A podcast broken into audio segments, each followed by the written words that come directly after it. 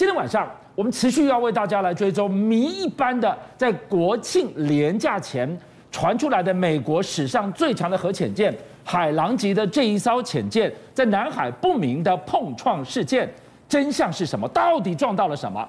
我们要告诉大家，今天晚上它受创的画面、靠港的画面已经曝光了。怎么这么巧？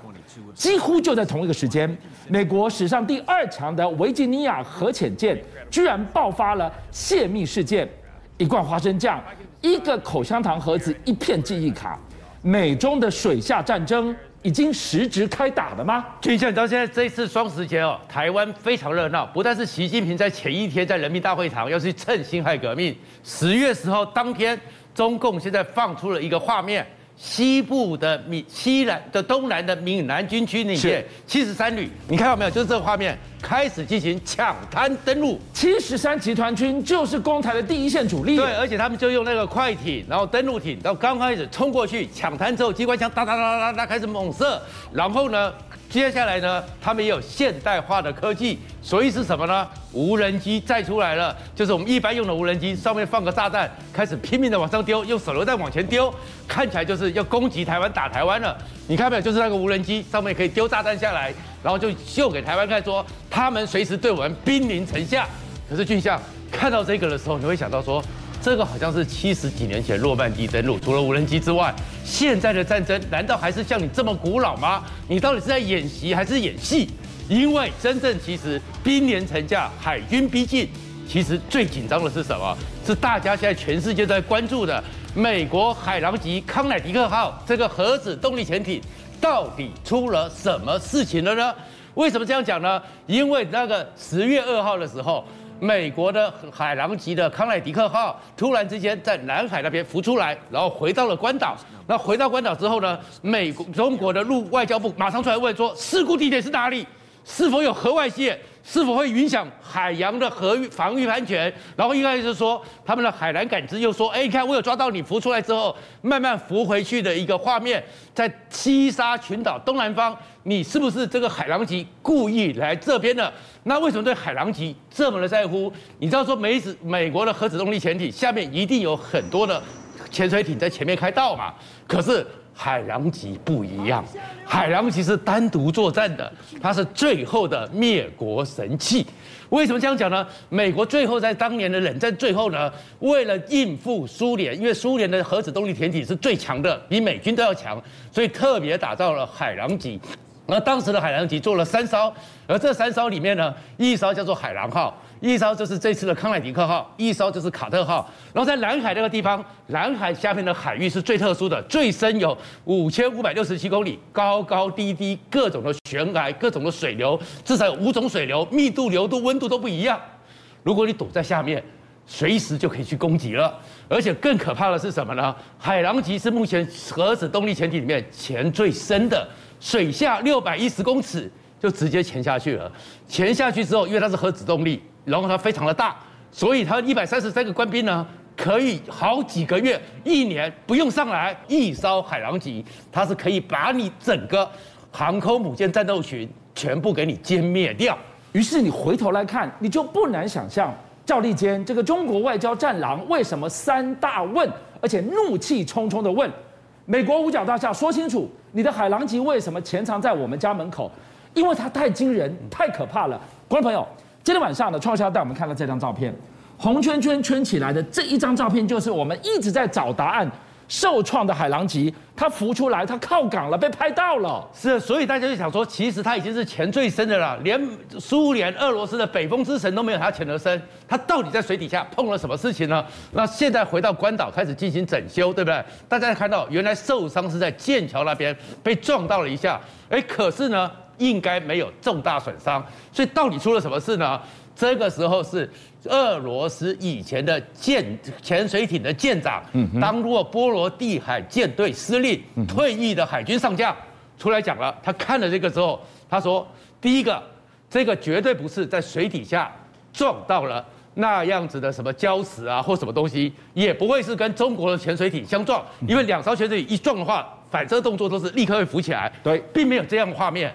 所以很可能是在剑桥上面，所以是可能撞到中国偷偷摸摸的，可能是专油平台的一些设施，或者是水下的感测器，或者是水下的无人舰被它给撞到了，所以它才浮了起来，所以才会撞到这样子。海狼级到底撞上什么了？碰上什么麻烦事？我们不知道。海水这么深，无暇号是什么样的一个探测船？当它出现的地方，那个海域下面。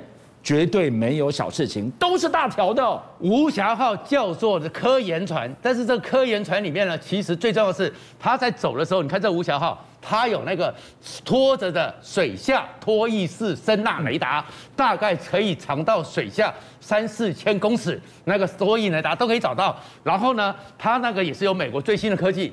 水下无人潜艇，我丢下去过去，下去之后在水里面进行探测。你还记得在两千零九年的时候，吴霞号去到那边，那时候中国的洞九三已经出来了吧？吴霞号去交手，当时中国做了一件什么事情？什么事？渔船包围，渔船包围之后，吴霞号丢了水下拖曳雷达放下去，中国就用有流刺网给它捞起来。然后还有一次，你看黄黄的，大概像一辆汽车这么大，水下的无人潜艇丢下去。中国的渔船也把它捞起来，然后回去立项工程。所以美国在想说，你中国是不是在水里面开始做这个立项工程？这一次是不是我的整个海狼级康乃狄克号剑桥是不是撞到了？因为在海图上没有被发现，过去没有被注记到的水下无人舰，因为水下无人潜艇，因为中国在今年的三月开始讲说，在南海。他们也要开始从水面上、水面下五十公尺、一百公尺、两百公尺、三百公尺一路下去，要去布水下监测网。所以，是不是美国发现说，我这一次真的发现你已经在部署水下监测网了？你在南海这边开始放很多东西，所以吴霞号才会频频繁繁的这边绕来绕去、绕来绕去，就是要把你水下监测网一次把你搞清楚。这件事情还没结束，史上最强的美国核动力潜舰。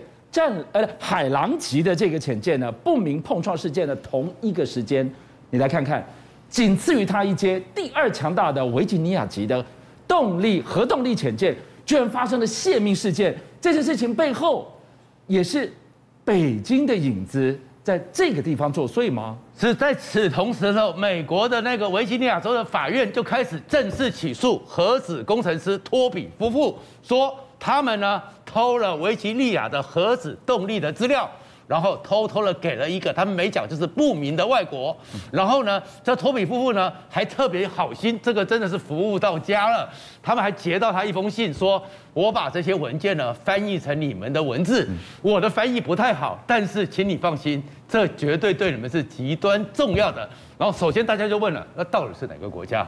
然后有人想说跟美国在这核子动力潜艇里面有这样竞争的关系，想要去偷你技术的，那当然一想到就是俄罗斯或者是中国吧。可是俄罗斯的潜水艇从冷战到现在为止一向比美国强，俄罗斯需要偷吗？然后另外一个是其他国家，那现在全世界有能力做核子动力潜艇的都是整个欧美系列的国家，欧美系列国家他们会看不懂英文吗？还需要你来翻译吗？所以大家想说，哎，这个托比，你们是不是又开始是中国想要多一点点技术呢？然后这里面还有叠对叠。二零一二年，托比夫妇，托比他是做核子动力的，尤其是动力系统、核子反应炉、潜水艇的，因为无声嘛，这样一个系统，他进到了美国的海军去做这个工作，然后开始偷偷的把这个东西偷出来，资料给传过去。FBI 在去年四月的时候。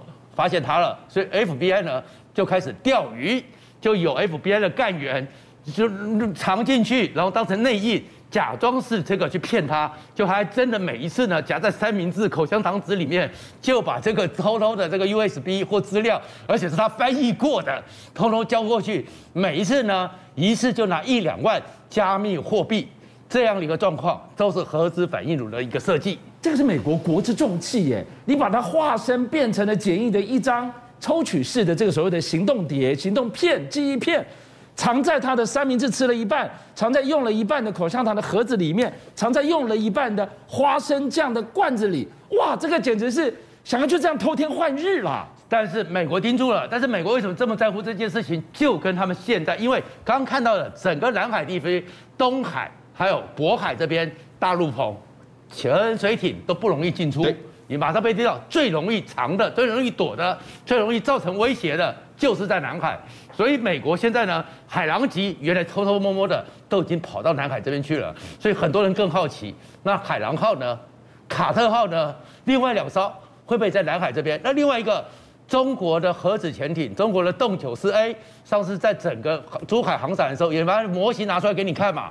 所以美国也会在乎，所以美国一定要打造一个真正彻底在南海能够压制中国核子动力潜艇这样的利器。所以 AUKUS 就是澳洲给你核子动力潜艇，以后你也会常驻南海。另外一个呢，海鹰阵线联盟就要把它给串起来了。所以它同时台湾和澳洲接棒要买十二架 MH 六零 R。反潜直升机，它也是一样，跟吴强号一样，有个拖曳式的声纳雷达，深深到海里面去，然后呢可以做变频的，然后它航程一飞出去，在一个小船板上面，甲板上面一飞出去，八百多公里，慢慢巡弋，慢慢的一点一点的，像景田一样，一直扫，一直扫，一直扫，把你下面设施通通的给弄清楚。所以，然后当然，另外呢，它同时它的雷达里面上面的 A A N A P S 一四七多孔径的合成雷达，就像你知道它同时可以追踪多少目标吗？两百五十五个，两百五十个，一架直升机，海底两百五十个动态，逃不过他法眼。对，所以这个东西一下要卖给我们十二架，我们现在要买这么多，澳洲也要有。是不是美国也知道说，南海这个地方，吴霞号有时候会来，剩下的就交给你台湾、澳洲海鹰直升机交给你们，把水下的动态一一给我捉得清清楚楚。邀请您一起加入五七爆新闻会员，跟俊相一起挖真相。